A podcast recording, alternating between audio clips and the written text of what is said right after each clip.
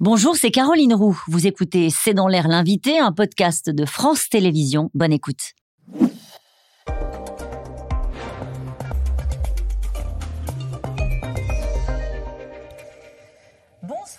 Toutes et à tous. C'est dans l'air mon invité aujourd'hui est Gérald Brunner. Bonsoir. Merci d'avoir accepté mon invitation.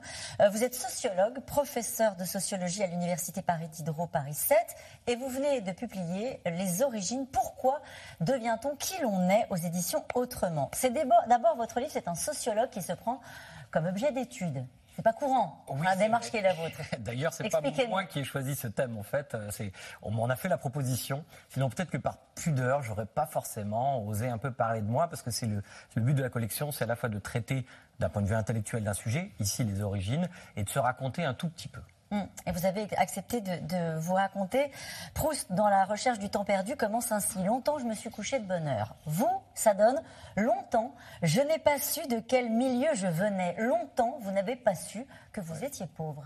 Oui, c'est vrai, ça commence par un paradoxe. J'ai essayé d'écrire ce, ce texte, d'ailleurs, j'ai fait renoncer plusieurs fois, mais heureusement, j'ai terminé parce que j'avais peur de ne pas être sincère de bout en bout. Quand on se raconte un petit peu, c'est pas évident, surtout quand on est sociologue, parce qu'il viennent immédiatement des tas de catégories analytiques. Et je me suis dit, la première énigme, c'est ça. Et je pense que je suis pas le seul dans ce cas-là. Quand on vient d'un milieu très populaire, il faut pas oublier qu'on est entouré d'autres enfants qui viennent d'un milieu populaire. Donc il n'est pas très facile finalement de se conscientiser, c'est-à-dire d'avoir conscience du fait bah, qu'on est pauvre et on commence à le découvrir quand on fréquente, euh, bah, par exemple, les gens au lycée. Hein, euh, moi, je suis le premier de ma famille là, à être. Racontez-nous votre famille, votre histoire. Ben, je suis issu d'une famille modeste mais heureuse. J'ai une enfance euh, euh, heureuse. maman était, était, était, femme de ménage entre autres. voilà, elle a eu des enfants très tôt. On a grandi dans les premières années en, en cité HLM. On appelait ça des UP à l'époque. Mm-hmm. Mais effectivement, moi je. Mais vous étiez heureux. Et vous le dites, hein heureux, il y avait Les signes de notre pauvreté étaient nombreux, mais aucun n'était vraiment douloureux. C'est ça. Et c'est dire le grand sujet du livre, c'est comment on se raconte sa propre histoire. Parce que moi, vous savez, je suis un sociologue, mais je travaille sur les croyances collectives. Donc en fait, si je suis rentré dans ce sujet, c'est avec cette question quel type de croyances on invente à propos de nous-mêmes pour nous raconter notre, notre parcours. Et souvent, j'ai vu qu'il y avait pas mal de douleurs apparemment, alors que moi, je ressentais pas exactement. On va y venir sur ceux qui considèrent que ça peut être une douleur quand on vient d'un mm. milieu populaire. Vous êtes euh, un transclasse.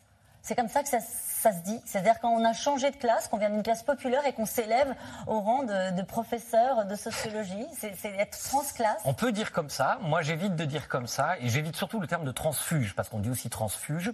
Transfuge, ça veut dire un peu aussi traître c'est quelqu'un qui change d'armée, par un transfuge. Donc, j'aime pas du tout ce terme. Transclasse, ça va. Mais moi, j'utilise plutôt le terme de nomade social.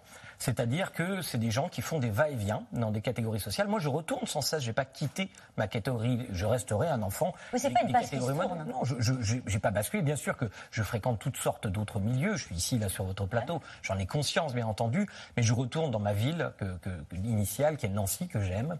Euh, voir ma famille, voir mes amis euh, d'adolescence. Avec un regard un peu différent. Et bien sûr, on, on, est des caméléons sociaux, donc on se comporte pas de la même façon. J'utilise pas le même registre de langage. Euh, je fais pas les mêmes blagues etc. Mais en fait. Et on vous le reproche aussi d'avoir changé de classe?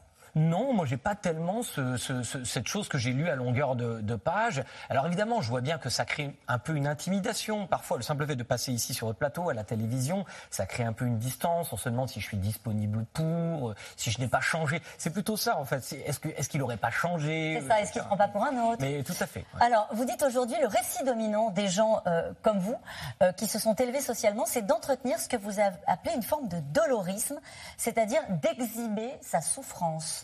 Oui, et c'est ça qui m'a marqué. D'ailleurs, quand j'ai commencé à écrire, je me suis plongé dans cette littérature-là de ceux qu'on appelle donc des transclasses. Édouard Louis, Annie Ernaux, prix Nobel de littérature. Très grande plume, hein, par exemple, Didier Ribon et d'autres, dont les livres sont très beaux d'ailleurs. Hein. je ne conteste pas la qualité des livres, mais encore une fois, en tant que sociologue, ce qui m'intéressait, c'est pas la qualité littéraire, c'est l'obsession thématique. C'est-à-dire? Bah, Tous ces gens utilisent le terme de honte.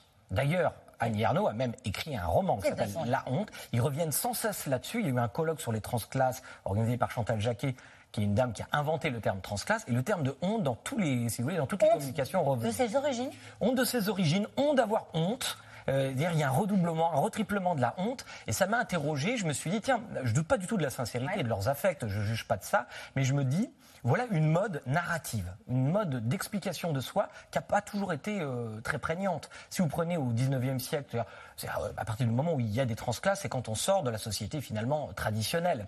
Et on voit des gens, qui n'étaient pas très nombreux, il faut bien le dire au 19e siècle, mais il y en avait quand même qui changeaient de catégorie sociale. Et c'est pas du tout les mêmes affects, c'est pas les mêmes émotions, c'est plutôt la fierté, la reconnaissance. Et on trouve chez un sociologue comme Hogarth, par exemple, au 20e siècle, vous prenez Camus, par exemple, a, pas du tout le même, pas du tout le même discours sur son propos. Et pourquoi on en est à ce discours-là et cette mode du dolorisme, à votre avis? Bah, d'abord, il, faut, il y a deux explications. La première, très simple, c'est qu'ils se sont lus les uns les autres. Hein, il faut bien reconnaître que Annie Ernaux a lu Pierre Bourdieu, qui est un autre grand transclasse, hein, un grand esprit de la sociologie. Et, et euh, euh, bien, Héribon a lu, a lu, aussi Bourdieu. Et puis Édouard Louis, enfin, je voulais faire tous, mais c'est une sorte de cluster, si vous voulez, narratif. Et ça, c'est le premier truc. Et puis le, deuxième élément qui me semble important, c'est que il y a évidemment, ça représente des avantages. C'est celui d'être applaudi deux fois. Et il semblerait qu'on ne puisse pas avoir dans notre époque contemporaine d'héroïsme social. Intéressant ce que en même temps applaudi deux fois. C'est une belle formule. Applaudi pour ce qu'on a écrit, pour ce qu'on est aujourd'hui. Applaudi parce qu'on s'en est tiré, c'est ça? Oui, et parce qu'on souffre en même temps. C'est-à-dire qu'on exhibe sa souffrance. C'est un peu ça le dolorisme. C'est une exaltation de la souffrance. Et on est un héros social mais qui en même temps souffre. Euh, bref, je, me suis demandé quelle part de fiction, parce qu'on a tous un rapport fictionnel à nous-mêmes, et, quelle part de fiction il y avait là-dedans. Et vous dites, et c'est intéressant, vous dites qu'il y a de la joie dans les classes populaires, et c'est pour ça que ça vous agace, cette forme de dolorisme. Voilà, donc je ne remets pas en question ces récits, encore mhm. une fois. le reproche que je leur fais d'une certaine façon descriptive, c'est que nous sommes tous euh, Caroline, vous, tous, les, auditeurs qui, nous écoutent là, ou qui nous regardent plutôt, euh, on est des êtres polyédriques, c'est-à-dire qu'on a plein de facettes dans notre personnalité. Et vouloir éclairer seulement une facette de notre personnalité, qui peut être vraie, je pense que c'est amputer le réel de sa forme. Ça veut dire que cette mode qui consiste à dire qu'on est ce qu'on est aujourd'hui, puisque c'est même le titre de, votre livre, par ses origines sociales, ne suffit pas à raconter ah bah la complexité des personnes et de leur parcours. Ça suffit pas. Et quand bien même ça suffirait, il faudrait encore à propos de nos origines sociales, même rien que sociales, dire toute la complexité. Par exemple, la joie, par exemple, la combativité qu'il peut y avoir dans les milieux, dans les milieux modestes. Et cela, on ne l'entend pas. On entend pour ces auteurs que de la tristesse. Mais moi, ce qui m'intéresse par rapport à mes, à mes lecteurs, c'est que je sais que nous tous, nous nous posons cette question de comment aller à la rencontre de nous-mêmes. Et euh, la question, c'est comment éviter certains grands pièges narratifs. Le dolorisme, c'est un piège parmi d'autres. C'est un chapitre, en fait, dans, dans, le livre.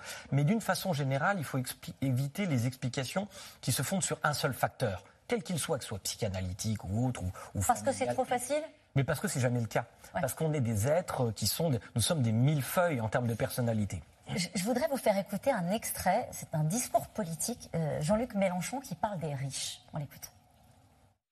Le premier milliardaire du monde est français. Il n'y en a pas un d'entre nous qui a trouvé que c'était une bonne idée, hein, j'espère. Accumuler de l'argent est immoral. Ce n'est pas vrai que tel ou tel lieu est condamné à être comme il est. C'est parce qu'on l'abandonne ou parce qu'on décide que les gens qui sont dedans ne méritent pas mieux. Parce qu'on méprise leur travail, parce qu'on méprise leur vie. Les riches sont responsables du malheur des pauvres. Voilà la vérité, celle qu'il faut dire. Les, riches sont responsables du malheur des pauvres. Quel, je ne vous demande pas de vous prononcer sur le fond du discours politique, c'est pas votre métier. Mais quel regard porte le sociologue sur cette, c'est l'air du temps, euh, là aussi, euh, dans le discours, une partie du discours de gauche? Bah oui, là, c'est amusant parce qu'en fait, il y a des choses avec lesquelles je suis d'accord dans, ce qu'il dit. Simplement, bah, par exemple, la, lutte contre les inégalités devrait être vraiment une priorité. Absolument, notre pays très reproducteur d'inégalités, ça pose un problème. Mais en même temps, euh, c'est une légitime préoccupation politique là où je prendrais plus de la distance, c'est pourquoi la transformer en ressentiment, en, en, passion mauvaise. Je ne pense pas que c'est quelque chose qui peut réunir tous nos, tous nos concitoyens. En revanche, il a raison. Il y a des gens qui, par leur pratique professionnelle, ne sont jamais regardés, jamais applaudis c'est vrai que, euh. j'allais vous dire, l'admiration d'une forme de réussite, c'est très à l'anglo-saxonne. Nous, on est dans un mythe de l'égalité. Ça, c'est parce qu'on est français, que c'est notre histoire Mais la méritocratie, parce que c'est de ça dont on parle. vous n'y croyez pas beaucoup. Hein. C'est-à-dire que j'ai le rapport à la méritocratie que Churchill avait par rapport à la démocratie. Mm. C'est-à-dire le pire système à l'exception de tous les autres. Quelle est la grande fiction politique alternative? C'est ça, moi, ce que je trouve très étonnant dans la gauche à l'heure actuelle, sans prendre parti, c'est que on évide son code génétique. Par la méritocratie, c'est, à mon avis, une valeur de gauche. Ça a même été inventé par un, quelqu'un de gauche en Angleterre, un travailliste. Qui, avait, qui était lui-même critique, hein, sur, comme je le suis, sur les aspects pervers de cette méritocratie, mais qui jetait pas le bébé de la méritocratie avec, avec l'eau, je dirais, du mérite. Justement, le mérite, l'école, euh, je, vais vite parce qu'il reste peu de temps. Gérald Brunner, est-ce que votre parcours serait aujourd'hui possible euh, dans, dans l'école telle qu'elle est aujourd'hui, avec les inégalités sociales qu'elle reproduit aujourd'hui, classement après classement? Oui, j'espère, oui, bien, bien entendu. C'est un système déjà très, très inégalitaire en, en montant. Je, mais il ne faut pas se fonder sur les rares qui ont réussi et qui ont eu de la chance, parce que c'est aussi de la chance, c'est le hasard, etc., pour en inférer que le système est, euh, je dirais, euh, absolument méritocratique tel qu'on veut le définir. Mais il ne faut pas pour autant abandonner cette valeur du mérite qui, à mon avis, n'est pas, n'est pas évidée de, toute, de tout sens politique. Merci beaucoup d'avoir été mon invité. Je rappelle votre livre Les origines. Pourquoi devient-on qui l'on est? euh, à lire pour se retrouver, peut-être pour se trouver tout simplement. Euh, merci encore. Dans un instant, on retrouve les experts de C'est dans l'air, Chine, États-Unis, l'affaire du ballon espion. À tout de suite.